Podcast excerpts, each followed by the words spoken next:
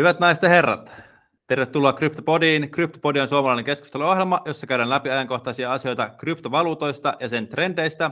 Ohjelmassa esitetyt mielipiteet ovat juontajien ja vieraiden omia, joita ei tule tulkita sijoitusneuvoiksi. Ohjelman tarjoaa coinmotion.fi ja koodilla CryptoPodi saat miinus 50 prosenttia kaupankäyntikuluista rekisteröityessäsi CoinMotioniin. Okei, no niin, meillä on täällä tänään vieraana Henry Freid, tervetuloa. Joo, terve, terve vaan. Ja tota, sanon tähän alkuun vaan, että mä oon pikkasen flunssassa, että se voi, se voi mun olemuksessa ja äänessä vähän, vähän, vähän tuntua, mutta tota, on kuitenkin silleen tolpillani, että kykenee, kykenee tota, yhden kryptopodin vetämään. Joo, joo, ääni kantaa ja se kuuluu. Tota, meillä on tänään mielenkiintoinen aihe. Kaikki Bitcoinin energian kulutuksesta ja sen hyödyistä. Ja se on nyt ollut iso aihe niin kuin viime aikoina. Tämä energiankulutus, ihmiset on ollut tosi huolissaan siitä, että bitcoin-mainaaminen kuluttaa energiaa ja tuhoaa luontoa ja muuta pälä, pälä, pälä. Ja sitten tota, Tesla muun muassa sen takia myös sitten lopetti ne bitcoin, bitcoinin vastaanottamisen niiden nettikaupassa Jenkeissä ja tälleen. Ja, mutta tota, mennään tästä nyt suoraan tähän ensimmäiseen aiheeseen, että, että miksi tämä niin kuin energian käyttö on sun mielestä perusteltua? Että se kuitenkin, niin kuin, sehän on ihan selvää, että bitcoin mainaaminen vie energiaa, ja, mutta sitten se on myös, siinä hyötyäkin. Joo, tämä on tietysti niin kuin myös tärkeä lähtökohta koko tuohon keskusteluun, että tuohon aiheeseen liittyy niin monia, monia eri, eri näkökulmia, mutta ehkä semmoinen perustavanlaatuinen asia tietenkin se on, on se, että et, et, jotta olisi ylipäätään perusteltua, että se käyttää, käyttää energiaa se järjestelmä, niin pitäisi, pitäisi tota, ymmärtää, että mitä, mitä hyötyjä, hyötyjä Bitcoinista itsessään on. Mm. Ja si, siinähän mennään sitten ihan siihen perus, perusfundamentteihin, että mitä Bitcoin todellisuudessa tekee, että se, sehän luo, luo tällaisen vaihtoehtoisen ää, rahajärjestelmän, joka on todellinen kilpailija keskuspankkivaluutoille – sen inflaation riskeille ja, ja ylipäätään sille mielivaltaiselle rahan printtaamiselle, mikä siihen liittyy. Bitcoin on ainoa sellainen niin kuin käytännöllinen todellinen vaihtoehto. Että itsehän mä oon suuri kultafani ollut jo kauan ennen, ennen Bitcoinia, että tota, mä oon aina ymmärtänyt, että kulta on sellaista niin kovaa rahaa, jota ei pysty manipuloimaan sitä määrää, että se on niin kuin, se, siinä, siinä on tiettyä sellaista suurta vahvuutta niin kuin kullassa, mutta sitten kun puhutaan niin kuin käytännöllisestä tällaisesta niin kuin, ää, keskuspankkivaluutan korvikkeesta, niin, niin Bitcoin on ihan, ihan niin kuin omalla ulottuvuudellaan siinä, että se on, se on, se on todellakin niin kuin digitaalista kultaa ja se on sellainen nykyaikainen versio, mikä tässä mahdollista käyttää ihan maailmanlaajuisesti. Et siinä mielessä mm.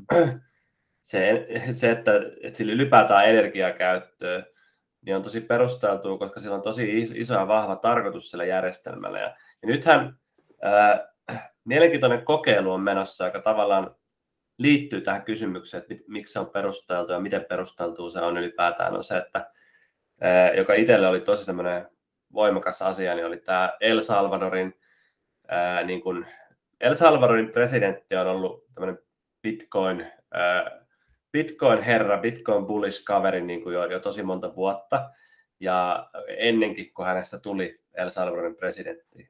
Ja, ja, nyt kun hän on ollut presidentti, niin on sitten laittanut sen ison Bitcoin-agendaa. Siellä otettiin niin kuin Bitcoin dollarin rinnalle toiseksi viralliseksi valuutaksi. Eli ne on käytännössä siis sama-arvoisia nyt, täysin sama-arvoisia El Salvadorissa, että käytännössä Bitcoin ja dollarit ihan sama. Kauppiaat siellä laajalti nyt hyväksyy myös Bitcoineja ei pelkästään dollareita, ihan niin kuin mäkkäreissä ja ties niin kuin kaikkialla. Sitä on ihan testattu, että, että se on ihan totta ja näin, se on ihan oikeaa, siellä pystyy mm. kadulla maksamaan bitcoin. Ja se, mitä siinä on sitten tehty, mitä se on käytännössä mahdollista, kun on puhuttu, jotkut voi kritisoida, että no bitcoin on niin, niin kallis ja hidas maksutapa, että ei sitä voi ikinä käyttää mm. mihinkään tuommoiseen. Niin siellä on käytetty salamaverkkoa, eli tätä uutta teknologiaa, josta mekin ollaan puhuttu niin kuin Coinmotionin jutuissa ja yleisesti skenessä on puhuttu monta vuotta, se on ollut vuodessa 2017 olemassa. Tämä uusi teknologia on nyt sillä tasolla, että se alkaa olla jo käyttökelpoinen, siihen löytyy tosi paljon mobiiliaplikaatioita ja, ja se toimii, se toimii, se kehittyy tosi paljon se, se teknologia edelleen, mutta se, se, se jo toimii. Ja nyt Joo. sitä test, testataan niin kuin El Salvadorissa ja, ja se, vaan niin kuin, se on se iso niin kuin testi nyt Bitcoin, että nähdään, että miten hyödyllinen se oikeasti nyt voi olla. Ja itsehän koen, että se voi olla ihan järkyttävän hyödyllinen, että Bitcoin ei pelkästään, niin Bitcoin on todellinen vaihtoehto koko sille tavallaan maksujärjestelmälle, mikä, niin kuin, mikä tämä perinteinen talous on, on nyt niin kuin luonut. Eli keskuspankkijärjestelmä, sen päällä olevat korttimaksut, pankkitilit, kaikki niin kuin mitä siihen liittyy, niin periaatteessa kaikki se voidaan, voidaan niin kuin, jos tarvii, että ajatellaan, että fiat-valuutat romahtaa hyperinflaatioon, niin Bitcoin pystyisi olemaan ihan realistinen korvaaja koko sille niin kuin maksuinfrastruktuurille, Bitcoin ja sitten sen päällä olevat teknologiat. Ja jos ei silloin arvoa, niin millä se on arvoisa? Mun mielestä silloin ihan sillä on niin kuin käsittämättömän paljon arvoa. Se, se voi jopa niin kuin ihmiskunnan pelastaja ihan niin kuin kirjaimellisesti siinä tilanteessa, jos dollari ja euro lähtee hyperinflatoimaan. Niin mitä mm. vaihtoehtoja ihmisiä sitten on? Bitcoin on se realistisin paras vaihtoehto, niin tämä on niin se vastausta, että miksi energian käyttö on niin ylipäätään perusteltua. Että et tavallaan, jos väittää, että se ei ole ollenkaan perusteltua, niin sitten ei ole kyllä ymmärtänyt, että mitä bit, miksi Bitcoin on olemassa ja mitä se tekee. Kyllä, kyllä. Se oli pitkä vastaus. Se oli pitkä vastaus. tota, äh, mun on pakko tuoda tota, tässä, äh, mä sellaisin tänään Twitteriä ja tämä Brian Armstrong äh, twiittasi, tota, haastoi vähän Jack Dorsey tänään Twitterissä. Mä en tiedä, ootko katsonut sitä twiittiä tältä päivältä? Kyllä mä oon tainnut vähän seurata. Kerro vaan, mikä se oli. Siin, siis se tota noin, niin vähän haastoi Jack Dorseyta siitä, että onko Bitcoin niin kuin, siinä mielessä äh, hyvä tapa niin kuin, äh, niin vaihdon välineeksi, koska se on, niin kuin, sen arvoa ei pysty sääntelemään. Eli kun sehän käytännössä menee ajan ylöspäin, niin se niin kuin, sitä vähän niin kuin siinä haastoi Jack Dorseyta siihen, että onko se niin kuin oikeasti hyvä niin kuin vaihdon välineenä. No, mutta tämä oli tosi mielenkiintoinen. Mä meinasin itse asiassa laittaa sinne, mä en ole ehtinyt vielä, meinasin laittaa jotain vastaustakin sinne tota, tavallaan, koska se, siinä keskustelussa on toki paljon muitakin, muitakin mukana ja se on tosi mielenkiintoinen juttu. Sehän liittyy siihen, että, että stablecoinit on vähän kyseenalainen asia, jos fiat-valuutat alkaa niin kuin oikeasti sulaa arvossaan pahasti, mm. niin kuin ei pelkästään pari prosenttia vuodessa, vaan enemmän, mikä, mikä riski on niin kuin kyllä vahvasti olemassa, niin, niin sitten sit just tämä, että pitäisikö olla tämmöisiä, niin kuin, se keskustelu että pitäisikö olla tämmöisiä flatcoineja, jossa niin kuin, ei ole sidottu mihinkään, mihinkään valuuttaa, vaan että se on sidottu tota, reaalimaailman hyödykkeisiin, johonkin hyödykekoriin tai muuhun, niin tavallaan mun mielestä se semmoinenhan on niin periaatteessa hyvä idea, jos haluaa luoda sen niin stabiili äh, valuutan. Ähm, toki siitä valuutasta sit puuttuu, niin kuin, mitä ne kaikki muut elementit on tietyllä tapaa, että se Mm. Miten sä niin kuin luot sellaisen, miten sä sidot sen siihen, siis sehän on niin kuin tosi, tämä Flatcoin-idea, joka siellä pyörii tältä Balais Vasanilta, niin se, että miten sä teet sellaisen Flatcoinin, koska se on niin kuin helvetin hyvä kysymys, koska kyllähän niin kuin tavallaan se, mitä keskuspankit tekee, niin ne ohjailee asioita ja haluaa pitää sen inflaation siinä kahdessa prosentissa, niin mm. tavallaan se on niin kuin tietynlainen flat coin, koska kyllähän ne niin kuin tietää, mitä niin kuin tavallaan markkinoilla muuten tapahtuu, niin kuin, että miten leipä, leipämarkkinat ja miten, miten niin kuin, niin kuin ruokatarvikkeet, kaikki muut, että mi, mi, mi, öljy ja mitä ikinä niin kuin hyödykkeet halukaan, että mikä niiden tilanne on. Mm. Ja sitten tavallaan suhteessa siihen yrittää pitää sitä hintaa niin kuin tietynlaisena.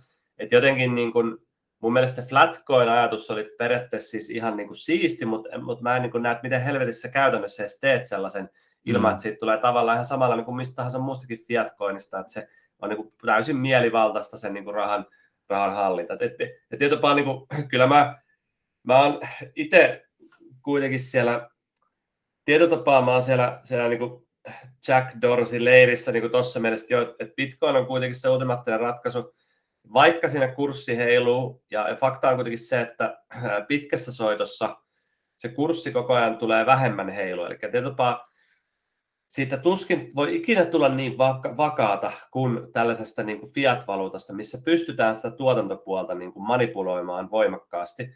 Ja, ja keinotekoisesti pitää sitä vakana. Et sen mm. tyyppinen valuutta kun on, niin eihän tämmöinen niin kuin vapaasti kelluva valuutta, mitä niin kuin Bitcoin on niin kuin täysin vapaasti, niin se ei se niin kuin vapaasti markkinoilla kelluva niin kysynnän tarinan mukaan päivittyvä, niin ei se, ei se voi ikinä olla niin vakaa, mutta se voi vakiintua tosi paljon siitä nykyisestä. Eli tavallaan nytkin on nähty vuosi vuodelta se, se, se prosenttivolatiliteetti koko ajan pienenee, mm. mutta se on niin kuin long term game, että se, se tuossa on tosiaan ymmärtää, että se tuskin on hirveän vakava koko tänä vuosikymmenenä, että se on niin kuin, se Bitcoin ehkä löytää jonkinlaisen vakauden ehkä ensi vuosikymmenen tai sitä seuraavana, sellaisen, niin kuin, että se alkaa olla suht vakaa. Puhutaan niin kuin saman levelin vakaa kuin kulta. Eli jos katsoo mm. vaikka kullan niin kuin sitä hintaheilahtelua, niin siellä niin kuin sille tasolle Bitcoin niin kuin volatiliteetissa pystyy hyvinkin pääsemään. Ja, ja, ja todennäköistä, että siihen pääseekin jossain vaiheessa. Mutta se, että sitä vakaammaksi, niin ei välttämättä. Se, että onko se sitten ongelma, jos sillä olisi vaikka kullan tasoinen volatiliteetti, niin onko se sitten oikeasti ongelma ihmisille niin kuin oikeassa maksuelämässä? Että tota, se on niin musta hyvä kysymys. En mä, mä en osaa tuohon mm. niin täysin vastata. Että se, on, se on hankala ite, itsellekään kuvitella sitä tilannetta, että, niin kuin, että jos täysin eläisi sellaisessa taloudessa, jossa on tuommoinen niin meininki, mm. ää, eikä ole mitään muuta, se on niin kuin vaan se, niin miten sitä itse ajattelisi suhtautuisi. Osittain se on myös tottumiskysymys, että siinä on tosi paljon asioita tuohon liittyen, jotka on tottumiskysymykset. Esimerkiksi niin kuin mm. palkat tulisi Bitcoin-taloudessa ole tosi iso ongelma niin kuin psykologisesti, koska Eh, voisi tulla tilanteita, missä niin kuin sun palkka niin kuin laskee. Eh, palkkoja joudutaan laskemaan, koska se talous on deflatorinen.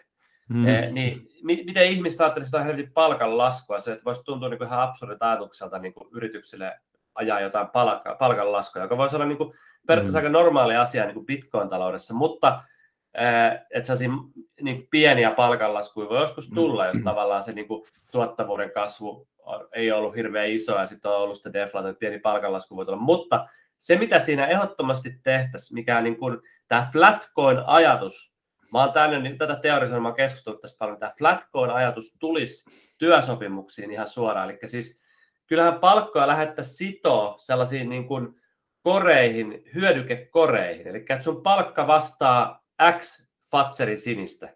Joo. On, niin kuin, on niin kuin se, miten se palkka kirjattaisiin tämmöisessä deflatorisessa taloudessa, ja sitten se summa, mitä sä saat niin kuin bitcoineja käteen, niin se vaihtelee pikkusen koko ajan, se voi vaihdella alaspäinkin, mutta se, että sun niin kuin se, se palkka on sidottu tällaiseen hyödykemäärään tai hyödykekoriin, eli tämä, tämä Flatcoin-ajatus kyllä olisi pakostikin mun mielestä semmoinen niin kuin todella hyvä niin kuin, niin kuin deflatorisessa taloudessa, mutta, tai ylipäätään niin kuin se olisi fiksu ajatus, mutta mut, mut se, että, että se, joku, joku, että se valuutta itsessään jotenkin niin kuin sitä ohjattaisiin tällaisella flatcoin-ajattelulla, niin sit, siihen mä taas en usko, että mä oon niin Jack Dorsin kannalla, mutta mä tykkään siitä, että esimerkiksi työsopimuksessa olisi tämmöinen niin flatcoin ajatuksellinen niin kuin hyödykekori, että sidotaan se palkka siihen hyödykekoriin. Siinä on niin kuin tosi paljon järkeä, mutta siinä valuutan sekoittamisessa siihen niin ei, ei ole niin mitään järkeä. Sitten mennään sinne niin keskuspankki mm. fiat-valuuttasektorille ihan täysin.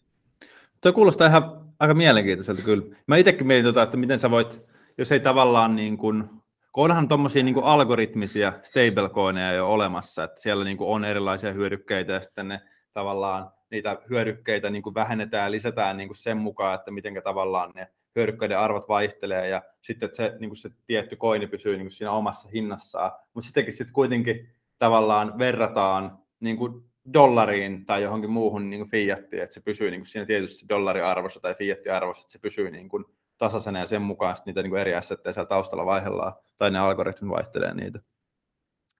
Mutta se oli, se oli tota, vähän off topikki tästä, tästä podcastista, mutta mielenkiintoinen, mielenkiintoinen juttu ja oli hyvä tota, käydä tuohon, tohon, kun se kävi tuossa mielessä. Mutta sitten toi, ähm, mikä tulee tähän, ja tulee tähän energiankulutukseen, toi proof of work ja sitten sen merkitys ja sitten kun on tällaisia niin kuin, kun esimerkiksi Bitcoin just toimii tällä proof of workilla ja siihen liittyy tämä mine, niin kuin low-hinta ja sitten on tämä proof of stake, mikä on ns.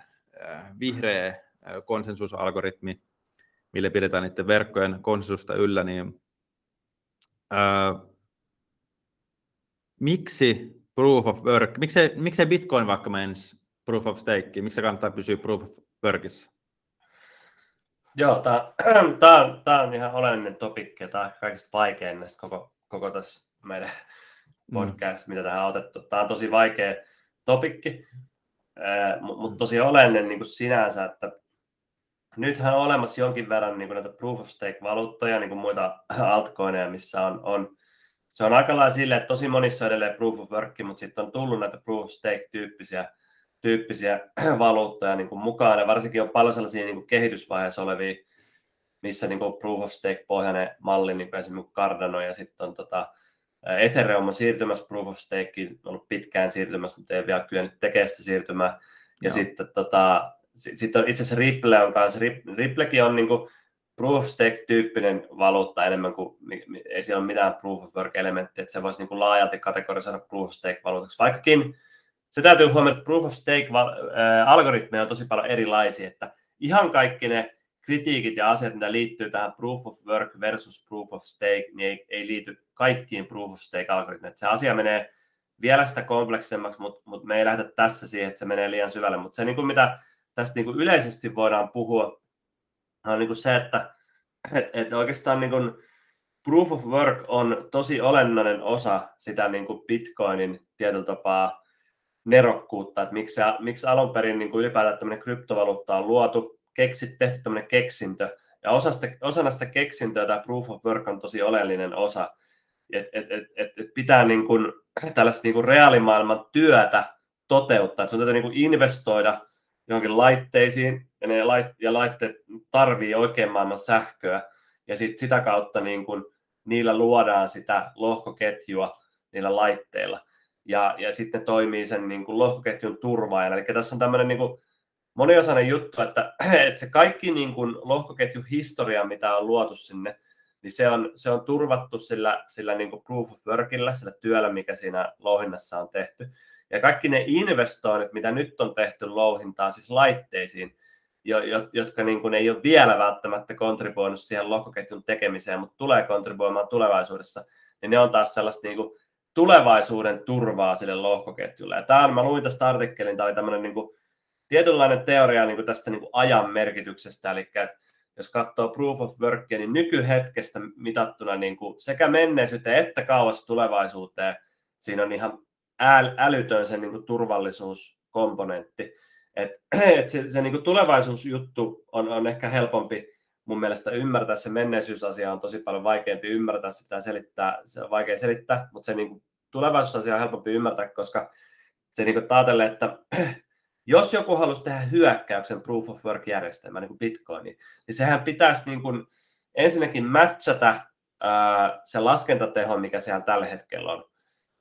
Ja sitten sen pitäisi niin kuin saada lisää siihen päälle niin kuin, että se saisi tämmöisen 51 prosenttia hyökkäyksi. Ja sitten se pitäisi pystyä niin kuin jatkamaan sitä, lisäämään tehoja, jatkamaan ja jatkamaan. Kaikki se investointi, mitä siellä louhijat on nyt jo tehnyt niin kuin tulevaisuuteen, tällaiset niin kuin legitiimit louhijat, jotka nyt ei ole haluamassa hyökkäämään Bitcoin-verkkoa, niin, niin tavallaan se on siellä sitten tulossa niin kuin linjoille koko ajan.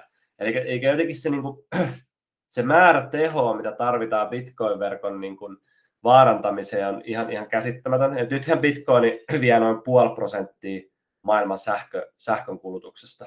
Se on noin puoli, puoli prosenttia. Et siitä voi niinku miettiä, siinä on tehty investointeja vielä paljon niinku päälle, mitkä ei ole vielä, ne on niinku tehtailla tulevia, tulevia piirejä tai toimituksessa, että ne ei ole niinku linjoilla.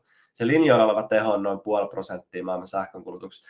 Ja, ja sehän on, niinku, jos miettii sitä asiaa niinku turvallisuusnäkökulmasta, niin, niin, niin se on hyvä asia, että Bitcoinilla on suht paljon sitä energiankulutusta. Että sen, jos ajatellaan, että halutaan luoda Bitcoinin kaltainen valuutta, mikä on turvallinen, sitä, on vaikea, sitä vastaan on vaikea hyökätä, sitä on vaikea tuhota, sillä on vaikea tehdä mitään, ja halutaan sit, sitä kautta sitten realistinen keskuspankkivaluutan korvaaja, että, että vaikka joku valtio ei niin tykkää Bitcoinista, niin se on vaikea tehdä sille mitään. Tämähän on se iso niin kuin, kysymys, että jos Kiina, jos USA halusi sulkea bitcoinit, että ne on oikeasti niin, niin, niin kuin ärsyntynyt siitä, niin voiko ne tehdä sen? Tämä on se kysymys, mitä Bitcoin-tyypit kysyy, ja se on helvetin olennainen kysymys, koska kryptovaluutat on eksistentiaalinen uhka keskuspankkivaluutoille. Niin jossain vaiheessa tällaisia näkemyksiä voi ihan oikeasti tulla, se ei ole mikään vitsi. Ni, niin, niin mitä ne voi niin tehdä sille? Proof of Work-valuutassa, joka on niin tosi laajalle levinnyt, se on tosi vahva laskentateho ja muuta, niin okei, ne saattaa silti voimakkaana valtiona keksiä jotain tapoja pistää kapuloita rattaisiin, mutta se on tosi vaikeaa. Ja Bitcoinissa on vielä se, että kaikki nämä muut turvaasiat tähän liittyy on todella vahvoja, eli kun siellä louhijat on vain niin yksi kerros sitä turvallisuutta. Ne, ne, ne niin luo sitä lohkoketjua ja niin kuin enforsaa, enforsaa sitä niin kuin sääntöjä, mitä siellä, siellä verkossa on. Mutta sitten jos joku haluaisi vaikka muuttaa sääntöjä ja sitä kautta hyökätä, eli haluaa infiltroida sen, sen niin kuin governance-mallin ja, ja muuttaa niitä sääntöjä niin, että saadaan tavallaan varmennettua se koko systeemin niin kuin.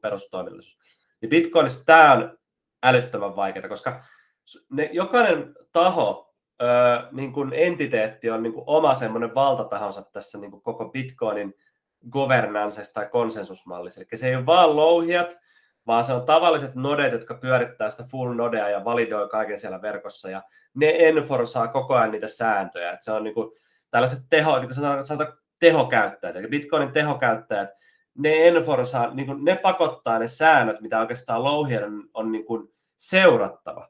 Ja, ja samaten isot yritykset on kaikki tämmöisiä niin kuin merkittäviä ekonomisia nodeja, niin kuin ekonomisia entiteettejä. Eli jos sulla on vaikka pörssi, vaikka CoinMotion, me, meidänkin node on tosi merkittävä ekonominen node, että se, ne säännöt, mitä me niin kuin enforsataan, niillä on merkitystä. Ja louhijat on enemmän sellainen taho, että ne niin kuin seuraa, ne seuraa sitä, niillä on jonkinlainen valta sääntöihin myös, mutta enemmänkin ne vaan seuraa sitä, mitä niin kuin muut enforsaa. Ja sitten tota, sitten on toki kehittäjät on yksi porukka, mutta kehittäjän valta on tosi rajallinen, koska ne voi vain niin julkaista softaa, mitä sitten nodet ajaa, tavalliset nodet tai louhia nodet ajaa tai ei aja. Eikä softadevaajien valta on oikeasti tosi rajallinen, mutta se, niillä on toki on silti valtaa, koska ne julkaisee sitä softaa. Niin, mutta tavallaan se pointti, että se on tosi jakaantunut Bitcoinissa. Tämä on super hajautunut tämä valtastruktuuri. Mutta sitten kun mennään tosiaan siihen proof of stake puolelle, joka on se niin kuin vaihtoehto, niin siellä tulee tähän ihan älyttömiä niin kuin ongelmia tähän asiaan. Että et tietysti se, sieltä, siellä ei ole sitä yhtä erillistä reaalimaailmaan linkattua, eli reaalimaailma on tämä, että sinulla pitää olla sitä louhintarautaa, energiankulutusta, niin se linkki katoaa kokonaan ja sulla on käytännössä steikkaajia. Ja steikkaajat on sitten vaan sitä, että ne vaan laittaa jotain tokeneita sinne niin kuin, ja sillä tapahtuu tämä niin kuin validointi. Ja se on, se on, tosi, se on tosi paljon semmoinen niin kuin heikompi tietopaa helpompi asia niin kuin laittaa niitä tokeneita sinne versus, että sen joudut erikseen investoimaan rautaa ja pitää sitä huolta ja ylläpitää sitä. Se on tavallaan sellainen, niin kuin, se, se, se vesittää sitä koko niin kuin, turvallisuuskomponentti. Se on helpompi päästä siihen niin kuin stake, valtaan siitä niin kuin steikistä, kun on päästä va, valtaan niin kuin tuosta proof of work niin kuin maailmassa. Ja, et sitten siinä on lisäriskejä. Yksi tosi iso proof of stakeissa on ongelma se, että kun on katsottu niin kuin tähän mennessä olevia proof of stake-esimerkkejä, niin siellä on tosi iso riski, joka liittyy niin kuin keskittyneisyyteen. Eli käytännössä sulla voi käydä niin, että et, et, et, okei, että sulla on niin, niin kuin joku, joku palvelu, jossa niitä koineja pidetään, joka tekee sitä steikkausta. Niin käytännössä sille kasaantuu tosi paljon sitä valtaa siitä protokollasta. Ihan niin kuin potentiaalista hyökkäysmahdollisuutta, mutta ihan sitä sääntövaltaa. Eli tietysti kaikki niin kuin, ne asiat, se, se, se ehkä se pääpointti, josta tiivistää, kaikki ne asiat, mitä siinä kryptovaluutassa niin yti, ytimessä tehdään, eli se tavallaan niin kuin lohkoketjun luonti, se validointi, se mm. sääntöjen enforsaus, sääntöjen valinta, ne kaikki tiivistyy pienemmälle porukalle proof of stakeissa. Proof of workissa se tietotapa, se on väkisinkin hajautetumpaa, eli siellä, siellä on niin kuin enemmän niitä entiteettejä, jotka on niin kuin täysin erillään toisistaan, ja, ja siitä pysyy semmoinen vahvemmin semmoinen niin kuin eriytetty valtastruktuuri. Proof of Stakeissa on se riski, että se menee niin kuin todella keskitetyksi, ja, ja, ja, sitten sit tulee tavallaan niin kuin, se on enemmän semmoinen niin fiat-valuutan kaltainen, että enemmän mennään siihen, että siellä onkin sitten kourallinen, niin kuin esimerkiksi keskuspankitkin, niin sehän on semmoinen niin Euroopan keskuspankki on yhteenliittymä eri, eri tota, euromaita, heillä on niin kuin tavallaan semmoinen oma oma niin kuin governancensa, millä se keskuspankki sitten muodostuu ja ketkä siellä on niin kuin käytännössä päättämässä asioista, erilaiset hallitukset ja counsilit. Ja ei sekään ole silleen, että siellä niin yksi henkilö päättää, vaan että se on semmoinen tietynlainen konsensusmalli. Niin, niin tuossa mennään itse asiassa loppupeleissä hyvin lähelle sitä, miten toimii vaikka Euroopan keskuspankki tai Fedi, johon mm. liittyy sitten tämä niin USAn osavaltiot, mutta proof of stake vie asioita siihen suuntaan. Että se on tietopaa niin kuin se on tosi houkutteleva, luonteva niin kuin oikotie siihen, että no okei, no tehdään tämmöinen järjestelmä, joka nyt kuluttaa tosi paljon vähemmän sähköä kuin, kuin, kuin Bitcoin, mutta mut se, se on fundamentaalisti vähemmän turvallinen. Sitten, ja, ja se on täysin fakta. Se kysymys on vaan sitten se, että tuleeko realisoitua niitä riskejä tai niitä uhkaskenaarioita, missä sillä olisi merkitystä, että proof of, on proof of work tai on proof of stake. Et voi olla, että tämmöinen proof of stake-protokollahan voi pyöriä vuosia, jopa vuosikymmeniä ilman, että, sinne tapa, ilman, että siellä toteutuu näitä riskejä, mitä tiedostetaan niin kuin suhteessa proof of mm. workiin. Tämähän on totta kai mahdollista, ja, ja sitten se voi näyttää proof of workille vähän huonolta, niin kuin, että no hei, että tämä nyt toimii riittävän turvallisesti, niin eiköhän tämä ole hyvä. Mutta tavallaan niin kuin, loppupeleissä niin, ne, niin kuin Bitcoinissa mietitään sitä niin kuin tavallaan niitä worst case skenaarioita, mitä jos USA tai Kiina asettuu niin kuin poikkiteloon niin kuin kunnolla Bitcoinia vastaan ja käyttää niin kuin resurssejaan vähän isommin siihen, että ne yrittää joko hakkeroida se järjestelmä, hyökätä sitä laskentatehoa vastaan, ne yrittää infiltroida kehittäjiä, ne yrittää infiltroida ekonomisiin nodeja, tavallisiin nodeja, mitä sille käy sille järjestelmälle, kestääkö se sen tason hyökkäys. Niin itsellä mulla on henkko ainoastaan, niin kuin, okei, mä en ole varma kestääkö bitcoinikaan sitä, jos joku niin kuin, tosi iso valtataho niin kuin, tosissaan yrittää, mä en ole siitä varma. Mutta mulla on varmin luottamus, ylivoimaisesti vahvi luottamus, että bitcoin sen kestää paremmin, huomattavasti paremmin kuin mikään muu valuutta. Tämä niin kuin, äh, proof of stake valuutassa on niin paljon muitakin niitä juttuja, että esimerkiksi niin kehit, yleensä siellä on se kehittäjäfirma tai kehittäjä foundationi, joka on tosi vahvasti vallassa niistä muutoksista siihen protokollan sääntöihin, niitä tehdään tosi herkästi. Mm. Versus bit, tähän liittyy muitakin elementtejä, jotka ei suoraan liity tähän proof of stake versus proof of work. Se on myöskin sellainen niin kuin, tietyllä tapaa koko sen, koko sen niin kuin, niin kuin yhteisön ja sen koko koinin tavallaan sellainen niin kuin ethos, sellainen niin kuin henki, että mi, mi, millä ajatuksella siellä tehdään asioita. Niin noissa myös usein niin kuin liittyy se, että se kehittäjäporukka ei ole vaan semmoinen porukka, joka niin tekee softaa ja sitten nämä nodet ja louhijat ottaa sen käyttöön tai ei ota, ja siellä on isoja kiistoja usein, niin kuin mm. Bitcoinissa on. Bitcoinissa on ollut historiallisesti. Vai onko se sitä, että siellä on tämmöinen foundation, joka vaan sanoo, että no nyt tehdään tämmöinen muutos, ja kaikki vaan kiltisti asentaa se, ja se on siinä.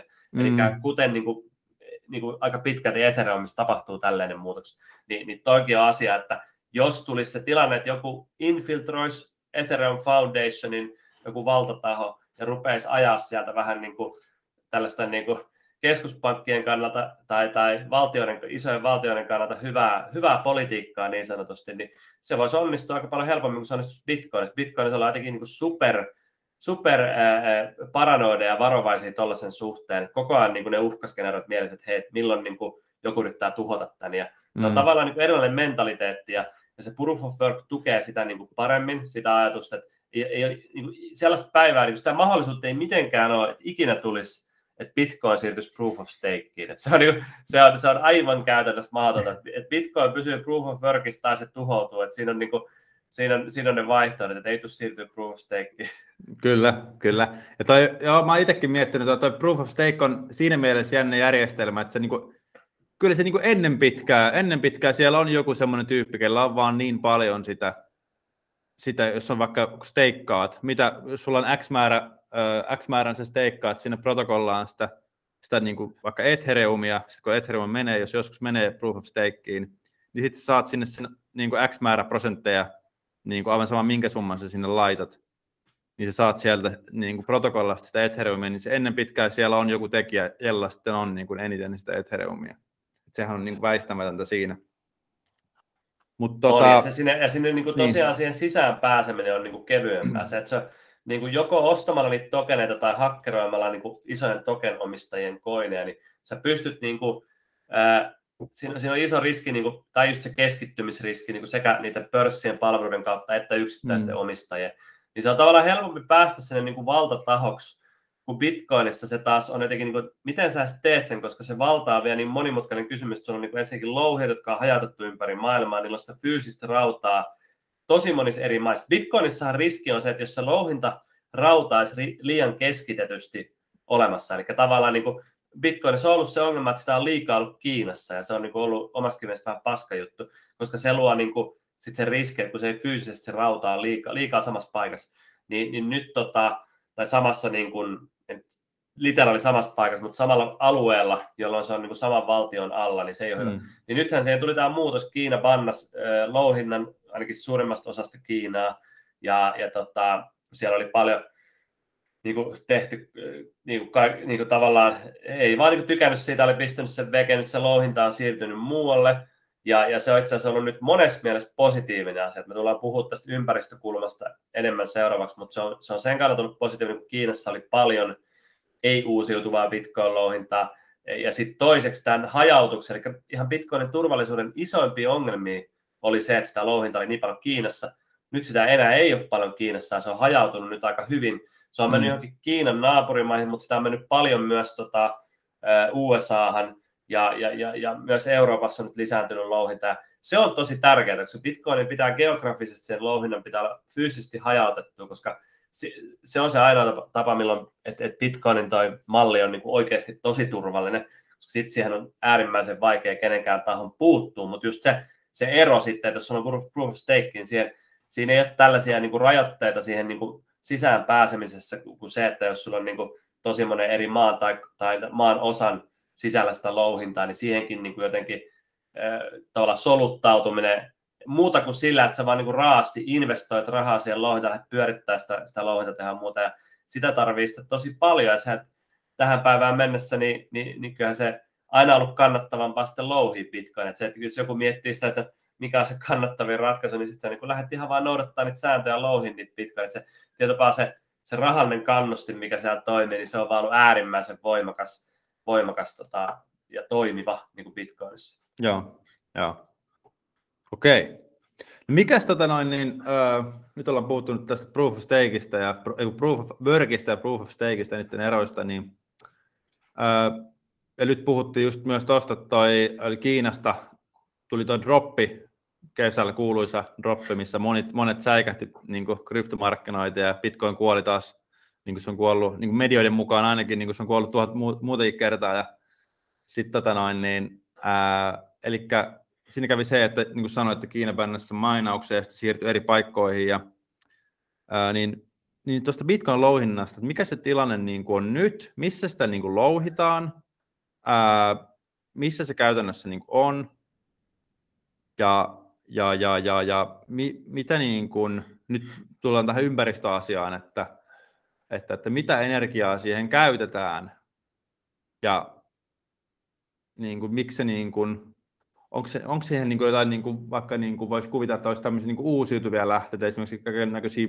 niin kuin puroja tai niin kuin tämä Pukeille tämä El Salvadorin pressa oli sille, että heillä on näitä niin tulivuoria, että sieltä tulee paljon hukkaenergiaa ja mitä mä itse vaikka täällä Suomessa niin miettisin, mikä olisi lä- lähin paikka, niin Norjassahan on näitä vuoria, missä tulee paljon lähteitä, erilaisia niin kuin puroja tulee sieltä alas, ja sinne voi laittaa niin kuin tämmöisiä niin bitcoin-minereita, mistä voisi saada niin kuin sähköä, mutta sitten normaalioloissa sitä ei ehkä kannata käyttää silleen, koska sieltä vuorilta sitä sähköä ei kannata siirtää pois, koska se ei ole kannattavaa, kun se on niin kaukana. Mutta sitten tämmöiseen niin bitcoin-mainaamiseen sehän voisi olla ihan pätevä idea. Joo, tämä, tämä on minusta tosi mielenkiintoinen topikki ja semmoinen, mistä olen itsekin oppinut viime aikoina paljon, kun tutkinut tätä. Ja, ja tämä on ehkä semmoinen, missä, missä ihmisillä on todella, jos ei niin kuin ole sisällä siinä, että mitä Bitcoin-louhinta on ja mitä se nyt on, mihin se on menossa ja mitkä ne niin kuin taloudelliset realiteetit siellä on. Jos se ei ole niin kuin sisällä siinä, niin voi olla aika isoja väärinymmärryksiä tästä koko asiasta. Et, et, et, et, tota, käytännössähän niin kuin, tällä hetkellä se on niin kuin monimuotoista se Bitcoin-louhinta, että nyt se meni vähän parempaan suuntaan, kun Kiina, Kiinassa bannattiin se louhinta, niin siellä oli aika sellaista huonoa louhintaa paljon, eli se uusiutuva energiaosuus ei ole kauhean suuri. Se johtui siitä, että siellä on ollut saatavilla halpaa halpaa hiilivoimaa ja sitten siellä on ollut saatavilla, myöskin siellä on ollut tahoja, jotka on niin kuin lahjonnut porukkaa ja varastanut sitä sähköä. Siellä on niin ollut tosi röyhkeitä kaikkea toimintaa ja viranomaiset ei ole saanut sitä hallintaa ja sitten ne on niin kuin vaan pannut sen sieltä kokonaan. Ja, ja, ja, se on tosi hyvä ollut tämän asian kannalta, koska nyt sitä lohitatehoa on sitten siirretty hajautunut maihin, missä, maihin, missä on vähän, vähän fiksummat lainsäädännöt. Se täytyy niin kuin muistaa tässä, että ensinnäkin kaikista tärkein asia tämän koko niin kuin pitkäoloihinkin ympäristöefektin kannalta on se, että ää, millaisia energiamuotoja se, se valtio niin kuin tukee ja supporttaa ja, ja niin kuin vie eteenpäin.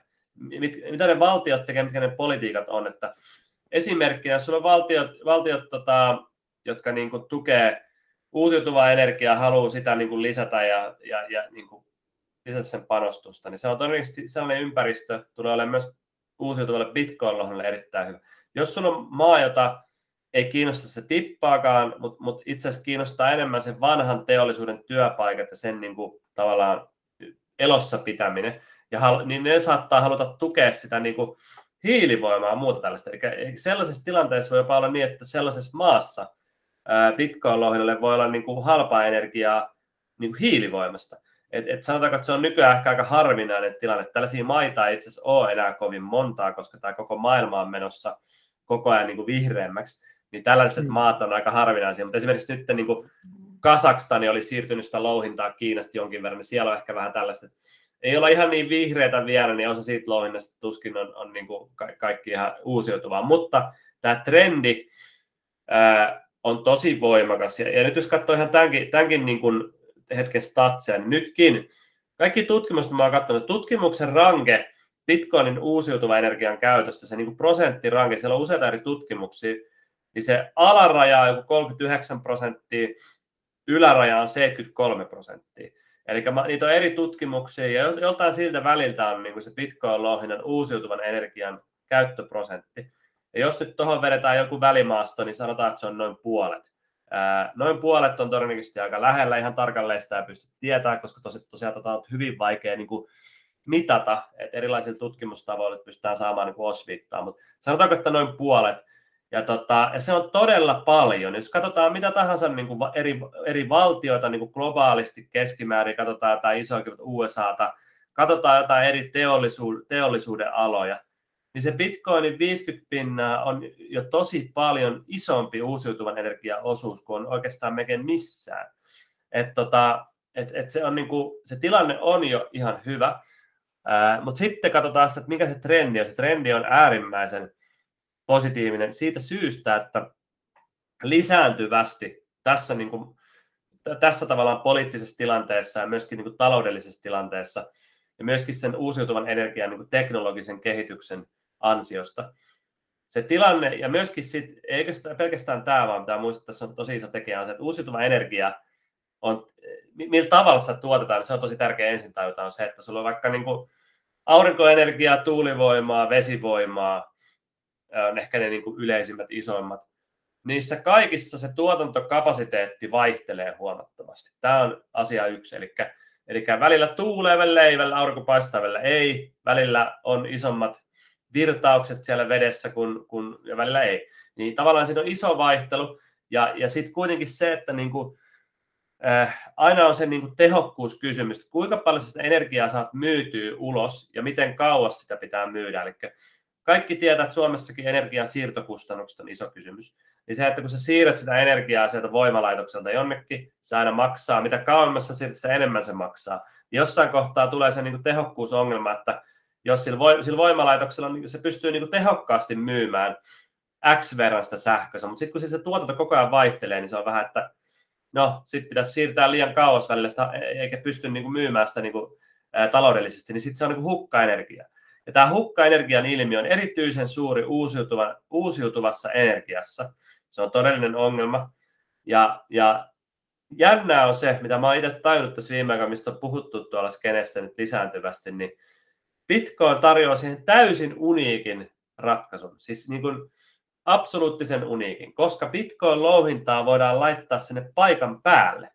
Se on se avainkysymys. Sä voit laittaa Bitcoin tällaisia louhintakontteja esimerkiksi, tai rakentaa datacenterin siihen, datacenterin siihen tota, jos haluat tehdä isossa mittakaavassa, on kyse isosta voimalaitoksesta, rakentaa datacenterin, sen niin kuin louhinta sen voimalaitoksen viereen, tai sitten laittaa sitä louhintaa suoraan sinne voimalaitokselle. Joka tapauksessa pointti, että mahdollisimman lähelle. Silloin ei tule siirtokuluja. Eli energian siirtoa käytännössä on mitään, koska se on suoraan siinä voimalaitoksessa. Se, ne louhijat saa halvalla, halvalla sitä tota, ostettua sitä hukkaenergiaa sitä, siltä voimalaitoksesta, koska se hukkaenergia menisi hukkaan, muuten ne, ne voi myydä sitä sille louhijalle tosi halvalla. Ja sitten se louhija saa halpaa energiaa ja pystyy kilpailukykyisesti louhimaan. Ja mitä tämä käytännössä tarkoittaa niin kuin, uh, uusiutuvan energian kannalta? Sehän tarkoittaa sitä, että se louhinta insentivoi lisää uusiutuvan energian rakentamista, koska se, se lisää sen voimalan kannattavuutta, kun meillä on tämmöinen pikku louhia siellä, joka ostaa osan siitä energiasta koko ajan, niin silloin sen kokonaiskannattavuus se uusiutuvan voimalaitoksen on parempi, jolloin rakennetaan lisää uusiutuvia voimalaitoksia. Ja tämä oli itselle, kun mä tajusin tämän, niin tämä oli ihan literally täysin mind blown juttu, koska tämä, tämä ei ole mikään keksitty asia, tämä on faktaa, tämä on realiteettia. Näin se oikeasti toimii, se Bitcoin-lohta, se toimii lisääntyvästi tällä tavalla.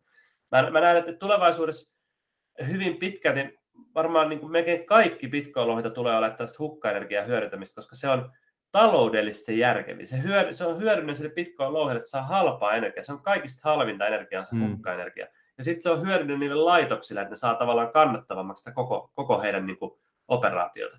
Et, et, niin kuin, se on win-win, ja tämä on tavallaan, niin kuin, että et, et tällaisista asioista pitäisi puhua, että et, Bitcoin ei todellakaan ole, ole se niin kuin, maailman tuhoaja, ympäristön tuhoaja, mitä, miksi niin jotkut mm. sitä maalaa, vaan, vaan tuossa on tosi paljon sellaisia ulottuvuuksia, mitä niin kuin harva on oikeasti tajunnut miettiä ja niin kuin ymmärtää kunnolla.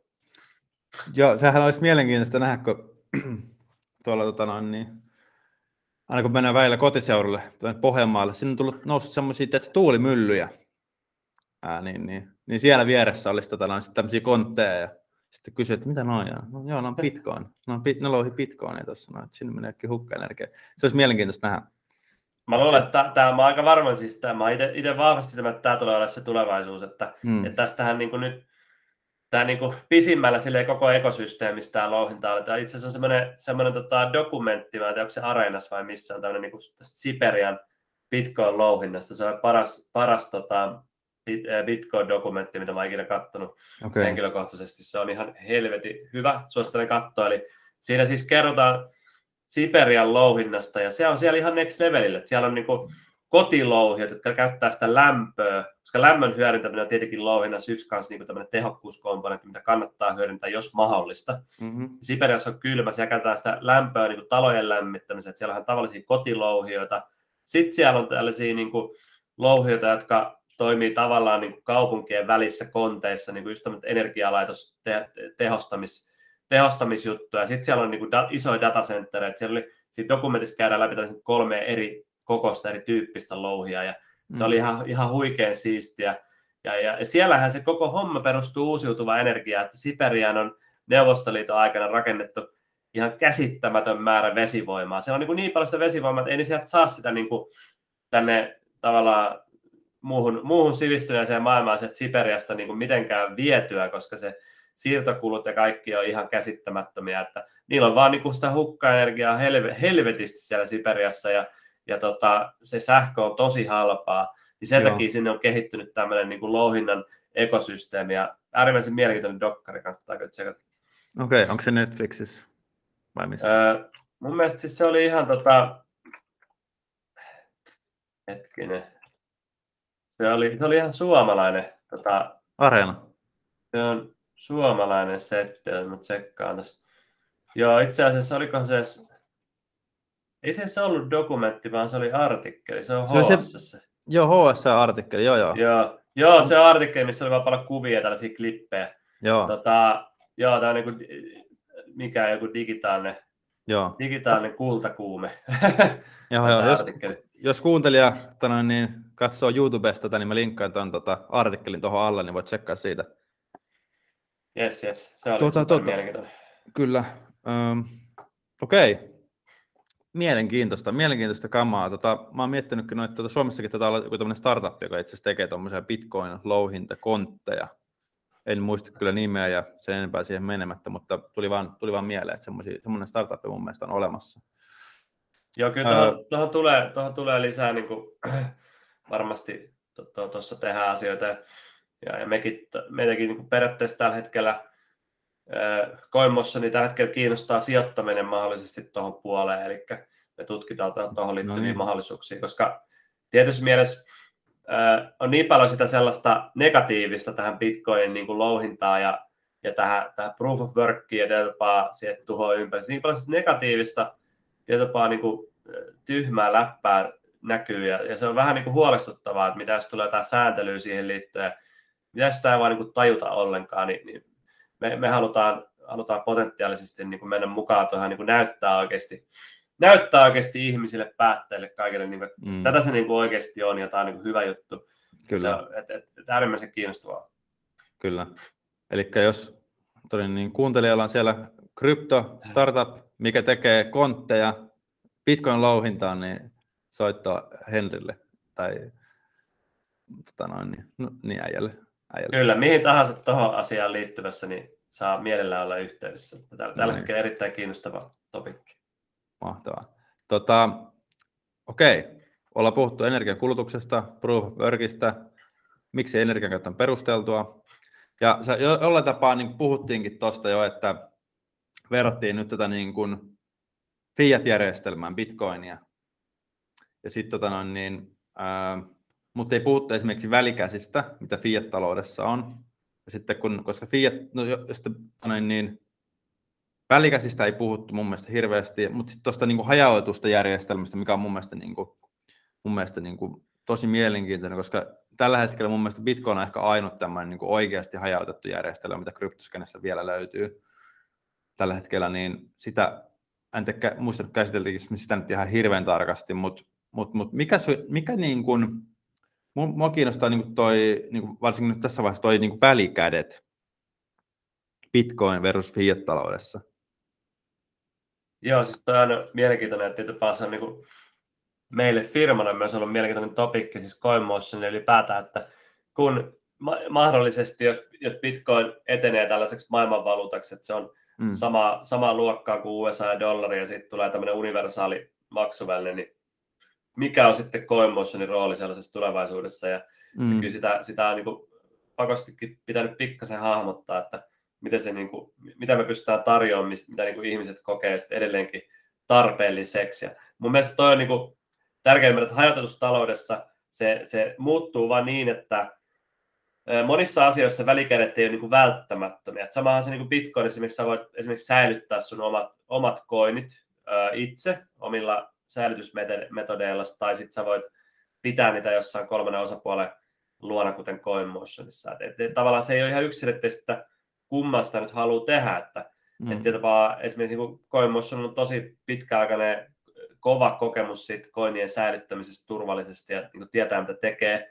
Sitten taas jos sulla on niin kuin henkilö, joka pel- pelkää niin kuin itseään siinä mielessä, että ei niin kuin luota itseensä, että voisi säilyttää näitä turvallisesti, niin se voi olla silloin sellaiselle henkilölle parempi käyttää siinä sitä välikättä, eli, eli esimerkiksi koemussa tai muuta, tai muuta palvelua. Että se, että sitten taas, mutta kuitenkin on se valinta, että sä voit niinku olla käyttämättä, että sä voit toimia suoraan siellä taloudessa, siinä protokollassa kiinni, ilman välikättä. ihan sama tulee tulevaisuudessa, kun tämä hajautettu talous laajenee ja kasvaa, niin tämä sama konsepti tavallaan toistuu siellä, että sä voit tehdä asioita aika paljon itse suoraan protokollassa ja sulla on niin kuin softaa vaan pyörimässä jossain tietokoneella ja sä, ja sä niin kuin toimit yhtenä, yhtenä niin kuin osallisena siellä verkos, mm. verkostossa. Tai sitten voit käyttää välikäsiä, jotka voi niin kuin monessa mielessä riippuen nyt henkilöstä, riippuen tilanteesta, keissistä, niin se voi tuoda, tuoda turvaa, se voi tuoda helppoutta, se voi tuoda erilaisia asioita, mistä niin kuin on arvoa, myös sellaista niin kuin asiakaspalvelua tavallaan siihen liittyen, että sitäkin voi, voi tulevaisuudessa välikädet niin tarjota. Se on niin kuin mm. ihan vain, että tarjotaan niin kuin neuvoa tietyllä tapaa, ja se, että siinä on niin kuin monia ulottuvuuksia, mutta, mutta tavallaan se muuttuu kaikki niin kuin sellaiseksi vapaaehtoiseksi, että sä mm-hmm. käytät välikäsiä, jos sä oikeasti koet niitä tarvitsevassa, kun taas fiat-taloudessa ne välikädet on välttämättömiä. Et siellä, on niinku, siellä on ne pankit, korttimaksuyhtiöt, ää, ne on niinku aika lailla täysin välttämätöntä, jos olet niinku fiat-taloudessa, ne tietyt välikädet. Ja, mm. ja, ja, ja sitten ne niinku softatkin, mitä siellä pyöritään, kaikki niinku nämä walletit, jos katsoo mobiiliwallettekin, nekin on niinku, suljettu yritysten softaa, niin kuin kaikki Mobile Pay ja Samsung Pay, Samsung Pay ja Google Pay ja Apple Pay ja mitä näitä on. Ja kaikki se, ne kerrokset, mitä siellä on, ja sitten on niin rahan siirtelyfirmat, niin kuin Western Unionit ja nämä muut tällaiset, niin ne on kaikki sellaiset, jos sä haluat tehdä näitä tietynlaisia asioita, niin sulla on oltava ne tietyt välikädet, että sä et vaan niin pysty ohittaa sitä niin kuin mm. väli, välikäsisektori, niin Bitcoinissa pystytään ohittamaan.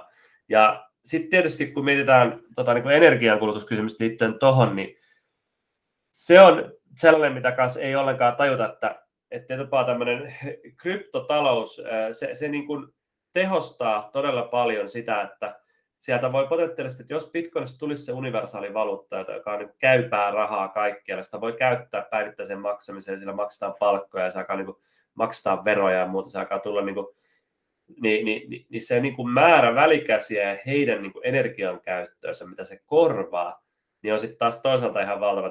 Täytyy miettiä, että sulla on, niin kuin, sulla on tosi paljon pankkeja, sulla on keskuspankkeja, sulla on niin kuin kaikki niiden rahan printtauskoneet, sitten sulla on niin kuin, tota, kaikki nämä korttimaksuyhtiöt, kaikki siihen liittyvä infrastruktuuri. Tavallaan niin kuin, se jatkuu aika pitkällä, sitä alkaa listaa niitä kaikkia komponentteja, mitä liittyy tähän niin fiat-talouteen. Et siellä on todella, todella, todella paljon. Siellä on niin sijoitusyhtiöitä tai niin finanssiyhtiöitä, kaiken maailman yhtiöitä on niin paljon, jotka niin liittyy keskeisinä sellaisena pakollisina tai puolipakollisina välikäsinä siinä tavallaan fiat-järjestelmässä. Niin ne kaikki kuluttaa energiaa, ne, kaikki, ne on kaikilla hiilijalanjälkeä. Se hiilijalanjälki on ihan hemmetin iso. Et niin kun, jos lähdetään miettimään oikeasti sitä, niin kuin, että et, et, et mitä se energiankulutus Bitcoinissa sitten on, niin pitää, niin kuin, pitäisi tehdä semmoinen niin kuin vähän kokonaisvaltaisempi vertailu. Ja kyllä tämä on tosi vaikea. Tässä on tehty, jotkut on tehnyt ehkä semmoisia niin suuntaan antavia arvioita. Toi vaatisi jonkun aika sellaisen isosti rahoitetun ja syvällisen tutkimuksen, että pystyisi tekemään tuon niin kuin, vähän, vähän paremmin. Mutta siis kyllähän ne, tällä hetkellä ne luvut on sellaisia, että Bitcoin energiakulutus siihen niin fiat-järjestelmään verrattuna on täysin ö, marginaalinen. Se on niin pieni, että se ei edes niin kuin samalla asteikolla edes näkyisi. Tavallaan, että se fiat-järjestelmän energiakulutus on niin suuri. Mutta totta kai se pitää että miten iso se niin kuin arvo siellä, eli se markkina-arvo siinä järjestelmä, miten paljon sitä käytetään, eli se, se, se, se järjestelmän arvo. Et Bitcoinissa on kasvanut se arvo tiettyyn pisteeseen, se voi katsoa jokainen, jokainen sieltä CoinMarketCapista esimerkiksi tällä hetkellä se on ää, Katsotaan, mitä, mitä market cap sanoo. Se sanoo, että se on ää, 18, oho, mulla on väärä yksikkö, tuo on määrittänyt bitcoinissa, noin. se ei ole hyvä nyt tähän, koska sitten se on vain 21 miljoonaa bitcoinia. Joo, se on euroissa 767, ää, mitäs toi nyt on, miljardia. Ää, onko se niin? Onko se nyt oikeassa luvuissa täällä vai mitä toi nyt oikein on? 767 miljardia, jos se nyt niin on. Ja toi on aina, toi, meillä on ollut aina aikaisemmissakin jaksoissa miljardia, miljardit on mennyt aina sekaisin. Mä pystyn, pystyn laskemaan sen vielä. Tota... Bitcoin market cap, se on, onko se nyt niinku jen, jen, Jenkeissä niinku 903 biljoonaa? Onko se no, biljoona, biljoonaa, tota, biljoonaa tota meidän, kyllä se on joo. Oho, piti käydä katsoa. Siis sehän tota, en pitkään aikaa katsonut market cap ja miettinyt sitä, niin ei tullut niin kuin lonkalta. Niin, mutta tota, joo, joo, siis kyllä se on, se on miljardeja, eli se eurossa se on 767 miljardia, eli se on se niin kuin koko luokka, ja sehän on niin kuin aika, aika isoksi kasvanut jo, niin kuin ajatellaan, että koko järjestelmä luotiin 2009, niin joo. se on päässyt jo pitkään, mutta sitten jos verrataan fiat-järjestelmän niin kuin markkina-arvoon, niin kuin koko siihen pottiin, mitä se pyörii euroja, dollareita ja muuta kaikkea, niin Joo. sehän on ihan tosi paljon isompi. Ja se pointti on, että nykyisessä systeemissä me tarvitaan, siellä on niin pakko olla näiden poliittisten juttuja ja muiden takia rahaliittoja ja tätä niin kuin, kaiken maailman asioiden takia siellä pitää olla erikseen. Että siellä on, niin kuin, meillä on eurot, meillä on dollarit, meillä on huonit, meillä on jenit, meillä on kaiken maailman niin kuin valuuttoja, mutta mut, mut se tavallaan se lupaus, mikä, mikä Bitcoin tuo, tavallaan se niin kuin toive, toive, hmm. toiveikkuus, mitä sen ajattelee, on niin kuin se, että ää, että siitä tulisi universaali valuutta. Että se on ensimmäinen universaali valuutta, mitä ihmisillä on ikinä ollut. Ehkä niin kuin mm. kuulutaan jossain ajanjaksoissa ollut maailmassa semmoinen aika universaali, äh, mutta, mutta olisi nykypäivää miettiä, niin se olisi, niin kuin aikaisemmin puhuttiin, super epäkäytännöllinen, olisi, olisi tämmöinen niin kultavaluutta, niin tästä voisi tulla ensimmäinen niin true universaali valuutta, ja kyllä siinä niin kuin, on niin paljon niitä säästötekijöitä siihen niin kuin tehokkuusmielessä, jos ajattelee niin energian kulutusta, sitä hiilijalanjälkeä, niin kyllä se on pakko niin kuin huomioida se, jos ruvetaan niin kuin keskustelemaan sitä, että niin kuin, kuinka paljon bitcoin käyttää ja miten, miten tuhlaavaa se on. Mutta jos et sata ollenkaan tota asiaa huomioon, niin ei se ole silloin niin kuin reilu keskustelu tai se ei ole mitenkään niin kuin, ää, ää, että tällä hetkelläkin Bitcoin-verkko niin kuin turvaa 767 miljardia euroa arvoa. Mm. Ja, ja se la, laskentateho, mitä siellä käytetään, niin turvaa sitä rahaa. Se turvaa kaikkea. Se ei pelkästään se louhintatehohan ei vaan ole sitä varten, että siellä nyt yksittäisiä lohkoja tai siirtoja niin kuin tavallaan la, tehdä laskentaa niitä varten, vaan, vaan todellisuudessa se turvaa koko, koko sitä, sitä lohkoketjusta letkeli, koko sitä historiaa vuodesta 2009. Sitä turvataan aktiivisesti koko ajan. Se on niin kuin se proof of workin iso pointti. Ja sitä arvoa on siellä nyt 767 miljardia, niin, niin se, se niin kuin pitää aina suhteuttaa niin kuin tohon, että, että mitä se on. Ja, ja mielenkiintoisena juttuna se, että Bitcoinin louhintatehohan tulee suhteessa tähän tietopaan niin kuin, arvoon, niin se tulee, tulee niin kuin pienenemään tulevaisuudessa. Ja se mm. syy on se, että on tämä neljä, neljän vuoden välein tapahtuma puolintuminen. Eli neljän vuoden välein puolintuu se uusien bitcoinin luontitahti, ja nehän on palkkioita ne uudet bitcoinit tänne louhijoille, joka on tämä perus, nerokas peruslogiikka bitcoinissa.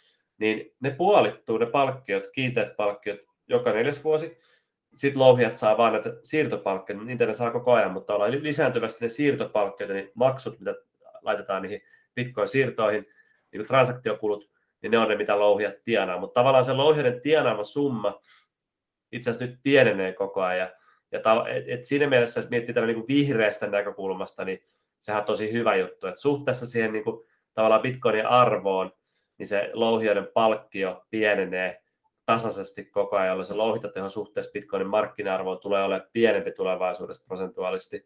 Vaikkakin siis absoluuttisen määrän se voi olla paljon isompi kuin nyt, jos, jos arvo on tosi paljon suurempi, mutta se suhdeluku koko ajan pienenee tämän takia.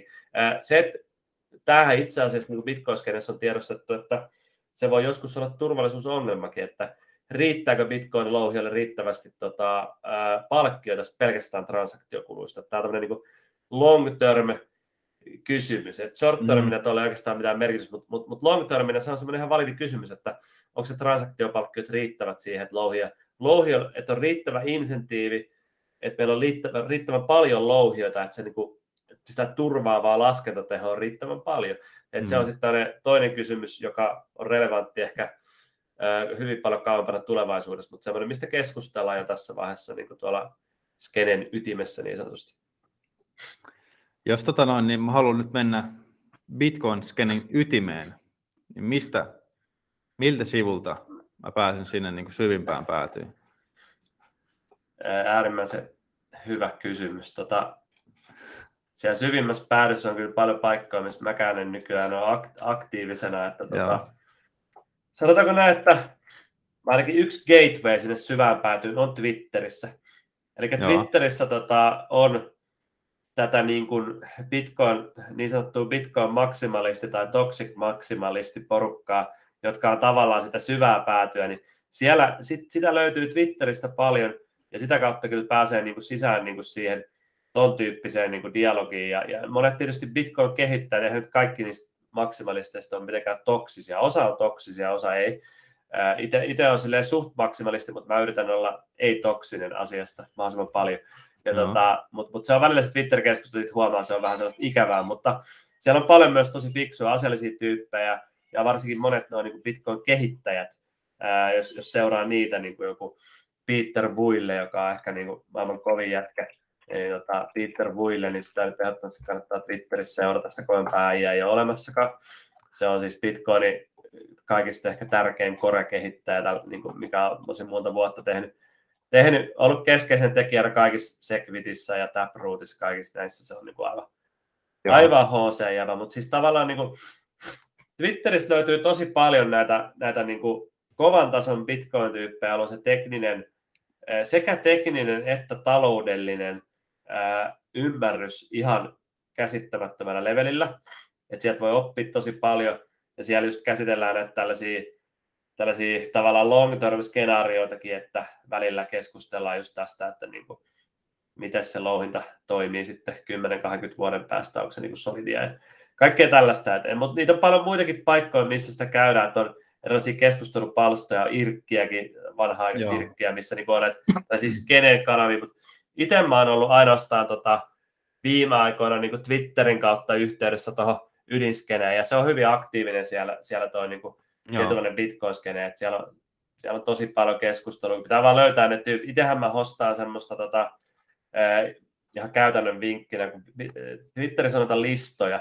Joo. Mun profiilissa Twitterissä mulla on semmoinen lista kuin tota, Bitcoin Masterclass, niin se Bitcoin Masterclass ei sisällä pelkästään maksimalisteja, siellä on kyllä muitakin tyyppejä, mutta se on semmoinen niin kuin, se on semmoinen hyvin, hyvin Bitcoin-henkinen, Bitcoin-henkinen tota Twitter-lista on tuo Bitcoin Masterclass, niin ainakin sieltä pääsee, jos sitä, sitä vähän tsekkailee, niin pääsee pikkasen sisään sinne ydinskeneen niin kuin sata varmasti, mutta okay. tota, siellä ydinskeneessä on myös sellaisia elementtejä, mitä mäkään en, en seuraa. Ehkä, mulla on ehkä se mentaliteetti, että sitten jos maksimalisti on liian toksinen, niin se lähtee mun listalta.